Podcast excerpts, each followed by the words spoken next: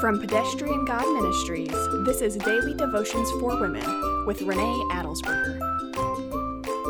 This past winter, I attended a six week Bible study that did a lightning fast pace through the book of Ephesians. When we got to Ephesians, our teacher asked us this question Can truth be true if it's not love?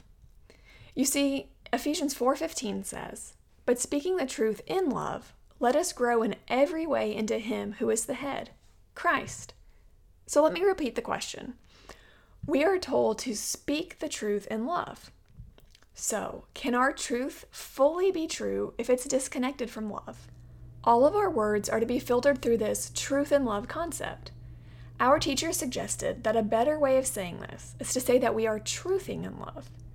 Truthing in love better shows the tight knit relationship that truth and love have with each other. Often, I'm just so glad to know the truth that I forget to share it in love. But truth must remain connected to love at all times in order to remain true.